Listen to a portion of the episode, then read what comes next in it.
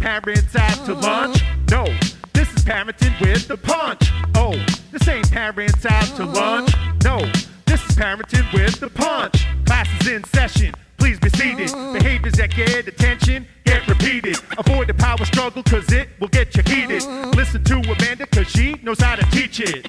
Yo, this ain't parents out to lunch. No, this is parenting with the punch. Oh, this ain't parents out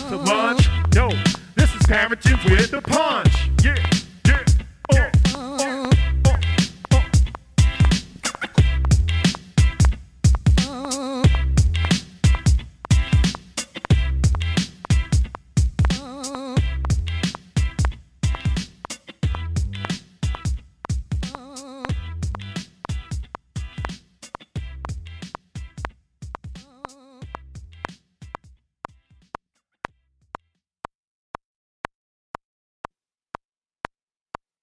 Hello and welcome to Parenting with a Punch show. I am your host, Amanda Hool, founder of parentingwithapunch.com.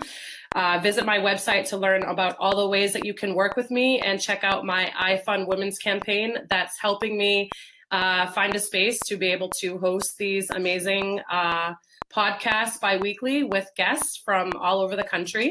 I am excited to bring on Eliza Wagner uh, from the founder of ES Tutoring and Consulting. So let's please give her a warm welcome. Hello. Hi. Thank you for having me. Absolutely. Thank you so much for being on the show today. Happy Monday. Thanks. so let's tell all of our viewers uh, about ES Tutoring, where you're located, and the type of services that you provide. Sure. So, uh, ES Tutoring and Consulting provides one on one services for students in all subjects K 12.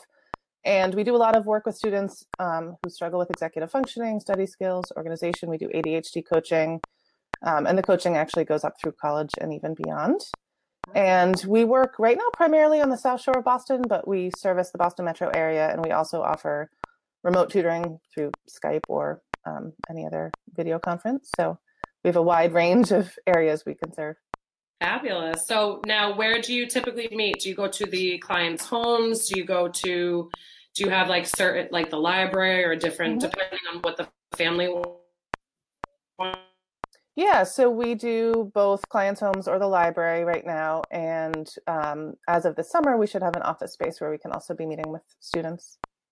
Excellent. Really cool. Really cool. So I'd love to hear some about, um, we'll talk all about growth mindset because I know that's a lot of the work that you do, especially with executive functioning, because that sort of plays a role in, in all areas of development, right? Mm-hmm, when it absolutely. comes to um, but I'd love to hear a little bit more about some of the, the ADHD coaching, or I guess that's tied in, right, with the executive functioning, of course, correct? Yeah, there is a range. So a lot of students can struggle with executive functioning without any sort of ADHD diagnosis. Mm-hmm. And there's kind of a spectrum. Um, a, a, student with ADHD will likely have um, a, a, different, slightly different set of needs. Executive functioning is one piece of it, but then there's also attention and focus and um, a few other pieces of ADHD that are a little bit different. So it's everything we do is customized to the student. So we don't have a prepackaged approach or a set curriculum every single thing we do is customized and built in sessions with the kids. So it's important for us that the student has ownership over what we're doing and is sort of an equal partner in creating it. So even if we end up creating, you know, a template for writing an outline that's almost the same in the end, it's very important that it's not a handout we just give to the student, but something they help us build because then they see the process, they have decisions they get to make about how it's set up. Um, even the layout and the wording of it is, you know, more theirs. Yeah. Um, so we really don't have a sort of this is what we do with um, with kids with executive functioning, for example. No. Um, you know, there's patterns and similarities, but it's really customized to the student and their needs. Yeah, no, that's great because I think you hear so much, you know, especially in schools, you know, and, and as we, I'm sure we can both agree that the support for executive functioning is not always um, the best or as like one to one as we would like in the school system. And I think a lot of families probably, you know, when they hear executive functioning or like they hear, you know, that their child needs support in academics, that they automatically think that there's like a one size fits all. Absolutely not. And i no i totally agree. So i love hearing that that that's your approach and and how you go about it because every single child is unique right? And Absolutely. they all learn so differently. And one approach that you use might not work with it with another. You, you have to be able to you know transform or like you know work with the child and and how that and how he learns right yeah.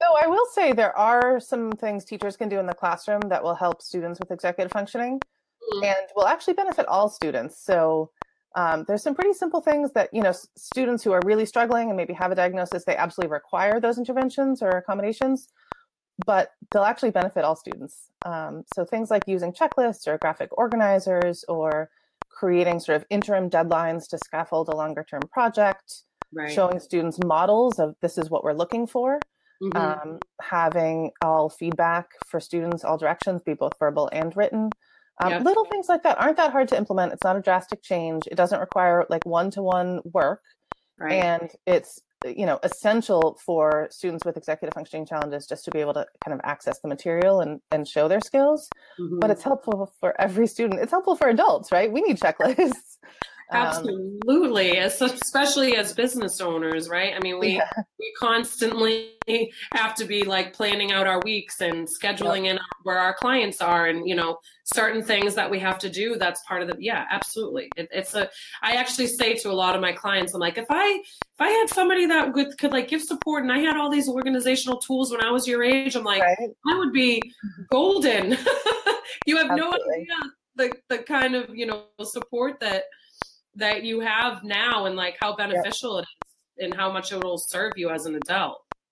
I just feel like there's sort of a myth around, um, you know, incorporating teaching executive skills in the classroom that it's this giant undertaking that involves curriculum overhaul or involves a huge amount of one-to-one instruction, which is obviously not realistic.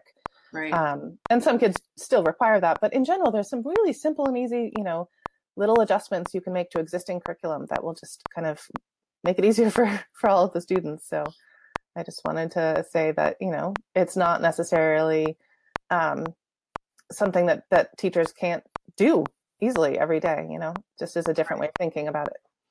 Absolutely. And i think it, it's probably tough too depending on like what their training is if they don't necessarily i mean you would think that most teachers would you know know to sort of implement some of these things but i think their experience in working in schools like all over New York and you know in Massachusetts and New Hampshire that some just don't have that that training or they they don't really know like how to respond or what to do with with yep. kiddos that struggle with some of these things and they automatically I think get frustrated naturally and you know yep. it just it's a bummer, but um, I think it's. And just... then there's not much time built into their day for planning, and there's usually little to no time built in for collaboration. So Right. One of the best ways to get ideas about meeting the needs of a diverse set of learners is to be able to meet with other teachers and say, "Hey, what do you do?" or "Hey, do you have any ideas for how I could do this?" And and teachers aren't they don't have that time. They barely have time to prep for their own classes. Yeah. So. Yeah, it's it's tough. It, it is really tough. Mm-hmm. Um, so let's talk about like growth mindset because you had said that you know when you're working with your kiddos, um, you know you're really trying to teach them all about like progress and you know having that i guess more of like that positive mindset right? And knowing that that support. So i'd love to hear your thoughts on that and like your approach with with growth growth mindset. Yeah absolutely. So um, carol dweck is the one who's written extensively about growth mindset um, mm-hmm. so you can go to her for the source. Yeah um, but the basic idea is that um, students or people in general adults too who have a fixed mindset tend to believe that certain capabilities or skills are inherent from birth. Mm-hmm. And aren't really changeable that even something like iq is is fixed and not really changeable and so that will show up in students as them saying things like i'm just not good at math or i'm bad at grammar in a way mm-hmm. that that's a, a, belief that it's permanent right this is just a, yeah. a deficit i have um, mm-hmm. whereas somebody with growth mindset will believe that all of those skills can be improved with practice primarily um, and so they're more likely to say, you know, I'm really struggling with this, but I know I can work at it and improve. And that my skills are not sort of inherent, but um, more related to whether I like that subject, whether I'm interested and motivated to practice it a lot, and how often I practice it, right? So the student yep. who says, I'm just bad at grammar, I say, Well, do you like grammar? No. How often do you practice grammar, right? As little as they possibly can. And right. so um, a lot of the growth mindset work is about helping students reflect on their process and think about sort of what are the mm-hmm. systems they're putting in place, right? So um, with a grammar analogy, I, I sometimes compare it to if I wanted to learn how to surf, and I surf twice this year, and it was a miserable right. failure both times. Does that mean I was born bad at surfing? Or does that mean I just haven't really put in the, the time and the practice to improve? Um, and so that's right. sort of how I how I help students understand that. So in terms of more concrete ideas for how I incorporate that into my work with students, if they have a low grade on a on a test or an essay, um, we don't just sort of say to the student, well, you need to work harder. You need to study longer, right? It's about, well, how did you prepare for this test? Mm-hmm. And which parts of the test did you maybe do better at than others? So maybe on this test, um, you really did well with the multiple choice section, but the open responses were harder.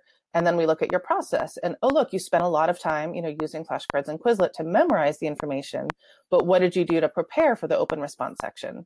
right? So right. it's not that they're bad at those sections; it's that their preparation didn't really um, prepare them for that that section of the test. Um, Set them up for success, right?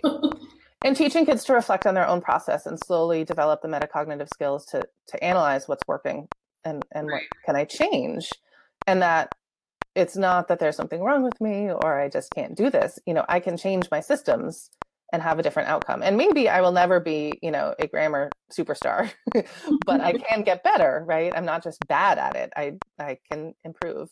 But one of the most important pieces of this for me too is not just taking the low grade and analyzing sort of what went wrong, what you could do differently. It's equally, if not more important, to take that A grade and say, so what worked? Let's look at how you prepared or how you wrote this essay or what your process was and what led to this success and so students get a sense of well what do you what do you want to keep doing what do you want to make sure you do again next time and i feel like um, parents and teachers are, are, more likely to sort of gloss over the a or the b even and just be like great work but then the c d f they're like okay we really need to you know you really need to do better. You really need to work harder. And then the students go home and say well what does that mean? I don't I, I feel like i am working hard and not getting the outcome i want. And so they get frustrated. Their confidence plummets and that's where they right. start you know these myths they tell themselves about i'm just bad at this. I'm bad at writing that kind of thing. Um, and that's that's not true. And it's not about working harder. It's usually about working differently so if yes. if the way you're preparing for this test is not an effective method you could spend 16 hours studying for this test and it's not going to make a difference it's not right. about sort of time input right it's about mm-hmm. working strategically and efficiently and a lot of that has to do with understanding their you know unique brain wiring their learning style and then right. sort of customizing um, whatever the strategy is around writing or around test preparation for that student and they can usually actually work for shorter periods of time and be much more successful yes yeah and you touched upon the self-esteem which i was going to say you would agree that a lot of this is self-confidence and kids you know like you said the teachers, you know, they're giving the negative feedback with the D's and the F's, and then you know the A's and the B's. They're not either way. They're not really giving feedback as to like how they could try better, like ways to be able to try and improve. So naturally, the child is gonna think badly about themselves, and they're gonna think like that they can't do it. Like you said, like the fixed mindset over the growth mindset, and Absolutely. probably working on like building their self-esteem and confidence through probably creating the systems that work for them i would say right and then you see the the difference and like their boosts and they're like oh i can do this and it's not that there's something wrong with me it's the way right. i learn yeah. is you know square peg round hole it's not really the way that my classes are taught and right. students you know usually come to me having struggled quite a bit and they're looking around at their classmates that they perceive to be not struggling and you know things are coming easily to them and that's not always true right? You don't really know somebody's internal experience. Right. Um, but they still feel like you know what's wrong with me? Why can't i do this? And everybody else seems to be able to do this. And they're often not given any feedback especially with writing assignments. I've noticed that students will just get a grade and they won't get any sort of written comments or a rubric or feedback on how to improve Sometimes right. they won't even, you know, on a midterm exam with a writing portion and some other portions, they won't even actually know what led to their grade. They won't know how they did on the different portions. Right. And then students who've been struggling for a while develop, you know, maladaptive coping strategies. They tend to procrastinate mm-hmm. a lot because it's uncomfortable, so they avoid it. Um, right. With executive functioning challenges, don't know how to break it down into manageable steps. Yes. And um, and you know they're not confident, so they they try to avoid. And then parents see that and what it looks like on the outside is a student who's you know on youtube all afternoon and so then the parent right. feels that their child is lazy undisciplined again just needs to work harder and mm-hmm. even though yes it looks like the student's not working at all there's a whole different internal experience happening that's actually usually pretty painful for the student and that's not to say some students aren't you know slightly immature, impulsive, and just want to, you know, everybody would rather be on YouTube than studying. Right, yeah. uh, but there's yeah. always more to it th- than that. You know, there's a bunch of different root causes for procrastination, and mm-hmm. sort of uncovering what the root cause is will help you determine how best to help that student. But no matter right. what, helping them develop a belief system that they're lazy and not working hard enough is never going to be effective. And then students internalize that. Um, yeah. And it could even just be one teacher that sort of plants that seed. It's not even necessarily the mm-hmm. parents. And then that's just, it grows from there, you know? No, it's true because you do, you hear, you hear kids use the term lazy. And I think I'm echoing, but it's fine. You get to hear my voice in double. um, but yeah, it's like, where do you hear this word lazy? Like, what, like, why do you think you're lazy? You know, and, and, and it's true that they're, they're internalizing it. Now, do you find that, um, do you find that it can be difficult to sort of like communicate with the parents uh, you know with this this mindset piece as far as like they communicating to the child that they're lazy and having like do they seem to understand when you sort of like break it down sometimes?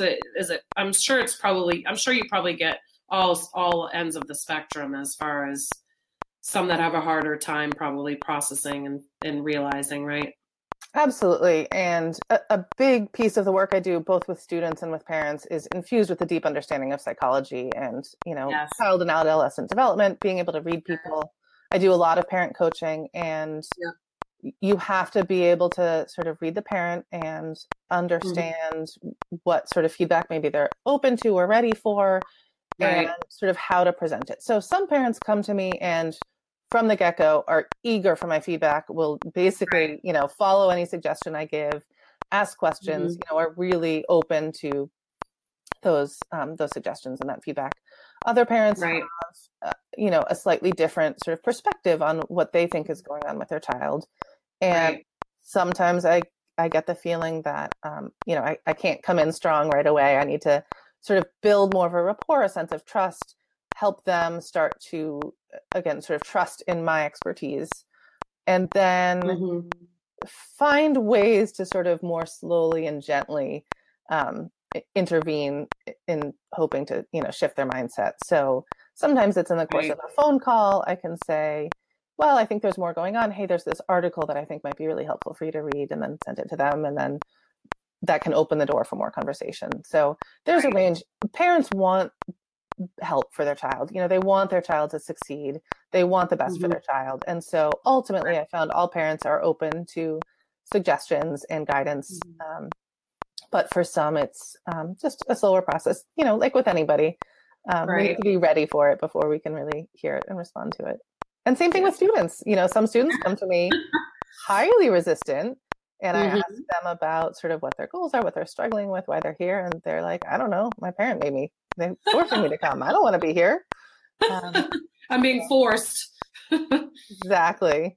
and that doesn't usually last long. You know, at the initial stages of working with a family, it's all about you know getting to know each other and building rapport. Um, yeah. Some students that takes longer than others, but we're we're well equipped to handle that. Absolutely. So what what's the number one concern that you would say that you hear from parents when it like when they're reaching out for services? Study skills.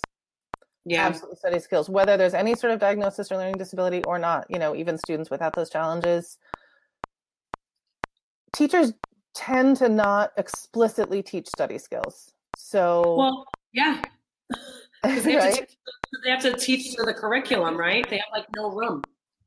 And, you know, even within that, teachers will say study for tomorrow's test, but not break down, well, how do you study for a test? Right. Um, even you know some of the the best teachers will give um, you know a comprehensive study guide before a test, which is awesome. But then mm-hmm. the student doesn't necessarily know what to do with the study guide. Um, right. And their way of studying is to reread notes or reread the textbook, and that's mm-hmm. a passive way of learning, and you're not really going to retain too much. And right. you really can't do that for every single thing. You know, with the study guide, the first step is well, look through it and think about which material do I feel confident that I know well, and which material do I know I need to really spend the most time on, and mm-hmm. then prioritize, right? right. that's you know, even that simple task, a lot of students are never taught. Right. And some students can pick up on the study skills a little bit more implicitly, just kind of figure it out along the way. And some students really need it spelled out much more, um, you know, step by step. And there aren't generally classes on how to organize your binder, how to use a planner, how to make sure your backpack isn't exploding by the end of the week. yes. um, you know, how to create your own checklist. You know, none of that is really incorporated into the classroom. And part of me understands because, you know, there's a set curriculum and there's limited time. There's right. also part of me that feels like there are some really simple, quick, and easy ways that you can do some of that. Um, right. Realistically, of course, you're not going to take your math class to reorganize everybody's binders and backpacks. I get that, um, but you know there are a little bit, um, I think, a little bit more ways that that teachers, you know, even just saying, okay, tomorrow's test, brainstorm ideas. You know, tell me, call on the class. How do you think you could prepare for tomorrow's test? What are all the different things you could do, and make a quick list right. on the board. Um, making sure kids are recording their homework in their planner. Um, yeah, that's a big one. Yeah, that that is a big one, and I and I see you know even kids that are on 504 and, and IEPs, um, sometimes it still seems to be a struggle. Which I I mean I I get it because they have a full classroom, right? And depending on whether or not if they even have an assistant or you know depending on the the classroom structure, yeah, it can be hard. And as students get into middle and high school, then a lot of the homework assignments are posted online. Right. But what I see often is not every teacher is posting them online. So Sometimes yeah. students get a handout and mm-hmm. there's no written homework. They just know that they have a handout to do. Some teachers will write the homework on, on the board at the end of class. Some teachers will post online, but even then, some will post to Google Classroom, and then right. some will post, you know, on the school's plus portals. Or, so yeah. there's, you know, four different possible ways that the homework is delivered. And mm-hmm. students, especially it's, at the beginning, are they don't remember to check all of these different. And then there's right you know, study guides sometimes are posted in Google Classroom, sometimes on Plus Portal, sometimes handed out. Um, so that's, you know, for a student with executive functioning challenges, that's a nightmare. For any student, that's yeah. a, a, learning curve. And that's, right. there isn't a class on how to do that, you know? So right. the study skills are probably the number one request because that also informs everything. That has to do with test preparation, that has to yep. do with success with writing um, and just general, you know, being able to submit homework assignments on time. Um, and that's, you know, have students, that's really their only obstacle is they're doing right. poorly because they're so inconsistent with homework. So yeah. that's that's the number one issue that we see. um, now, if you were to give one suggestion to um, parents that were like thinking about reaching out to get that support, what would you say? Um, what would you say to them? Uh, I, I, mean, first of all, the support is always beneficial. So, yeah. you know, okay. sometimes parents sort of wait until it's a bigger problem. You know, they're optimistic that things will improve, and that sometimes happens. Um, yeah. Or some parents, I think, uh, have a belief somehow that tutoring services are only for either dire situations or for students with some sort of diagnosis or learning disability. Um, right. Um, but really, any student can benefit. And when in doubt, if if there are concerns, you know the earlier you get the support in place the more successful the student will be um, right. so and you don't have to continue it right it doesn't have to be right. a long term you know yeah. i had one student a college student i think i met with her four or five times and then she yeah. didn't need me anymore she was you know it's a little easier maybe with older kids but you know right. she was launched and good to go for the year um, and that's not always you know typically the case but but you know with anybody the earlier you you get the support in place the better the outcome and then maybe you know the child only needs you know a handful of sessions or a few months of support and then you know they can take it from there. So don't That's wait. awesome. that would be my biggest advice. Yes. No i agree because it is i mean even in my line of work you hear it all the time um, especially with the parents of younger children. You know they think that it's going to go away or they think that it's going to get better with age or they're going to grow out of it. And then i get the families that are you know eight nine ten even a little bit older that they're like still struggling you know, with behaviors. And it's like, well, I mean, you you you knew you should have listened to your instinct when you were younger, right? And now it's going to be that much more difficult, and you're struggling even more. so it's true. Even if the student does grow out of it, it doesn't need to be a struggle for the whole family until then, right? So, you know, again, even if there's no diagnosis and you know right. no huge concerns, right. it also shouldn't have to be, you know, often, especially by the you know preteen years, it becomes a battle, a big source of conflict at home you know mm-hmm. or or just the student even if it's not the student is having kind of a hard time and waiting for them to grow out of it for a lot of kids is what they need right the frontal lobe needs to develop a lot more right. before they have these skills but it doesn't yep. have to be such a struggle along the way it doesn't have to result in low confidence i agree more empowerment for our kiddos for our parents and families in general so i want to share for anyone that interested in um, learning more about ES tutoring, um, you can visit estutoring.com if I will show it. it pops up.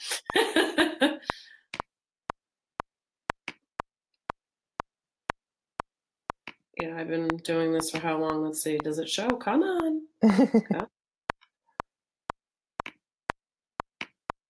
but I did say so it's estutoring.com and I I'm trying to show it.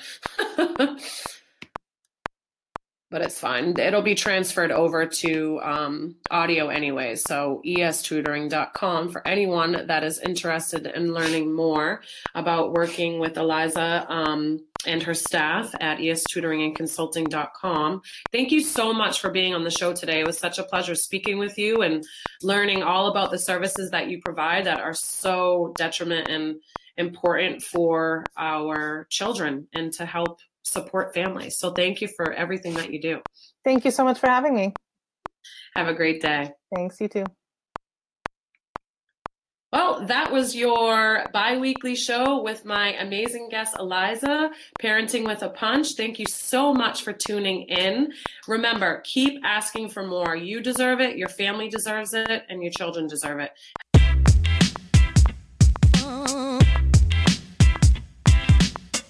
Yo, this ain't parents out to lunch. No, this is parenting with the punch. Oh, this ain't parents out to lunch. No, parenting with the punch. Classes in session. Please be seated. Mm. Behaviors that get attention get repeated. Avoid the power struggle cause it will get you heated. Mm. Listen to Amanda cause she knows how to teach it. Yo, this ain't parents out to mm-hmm. lunch.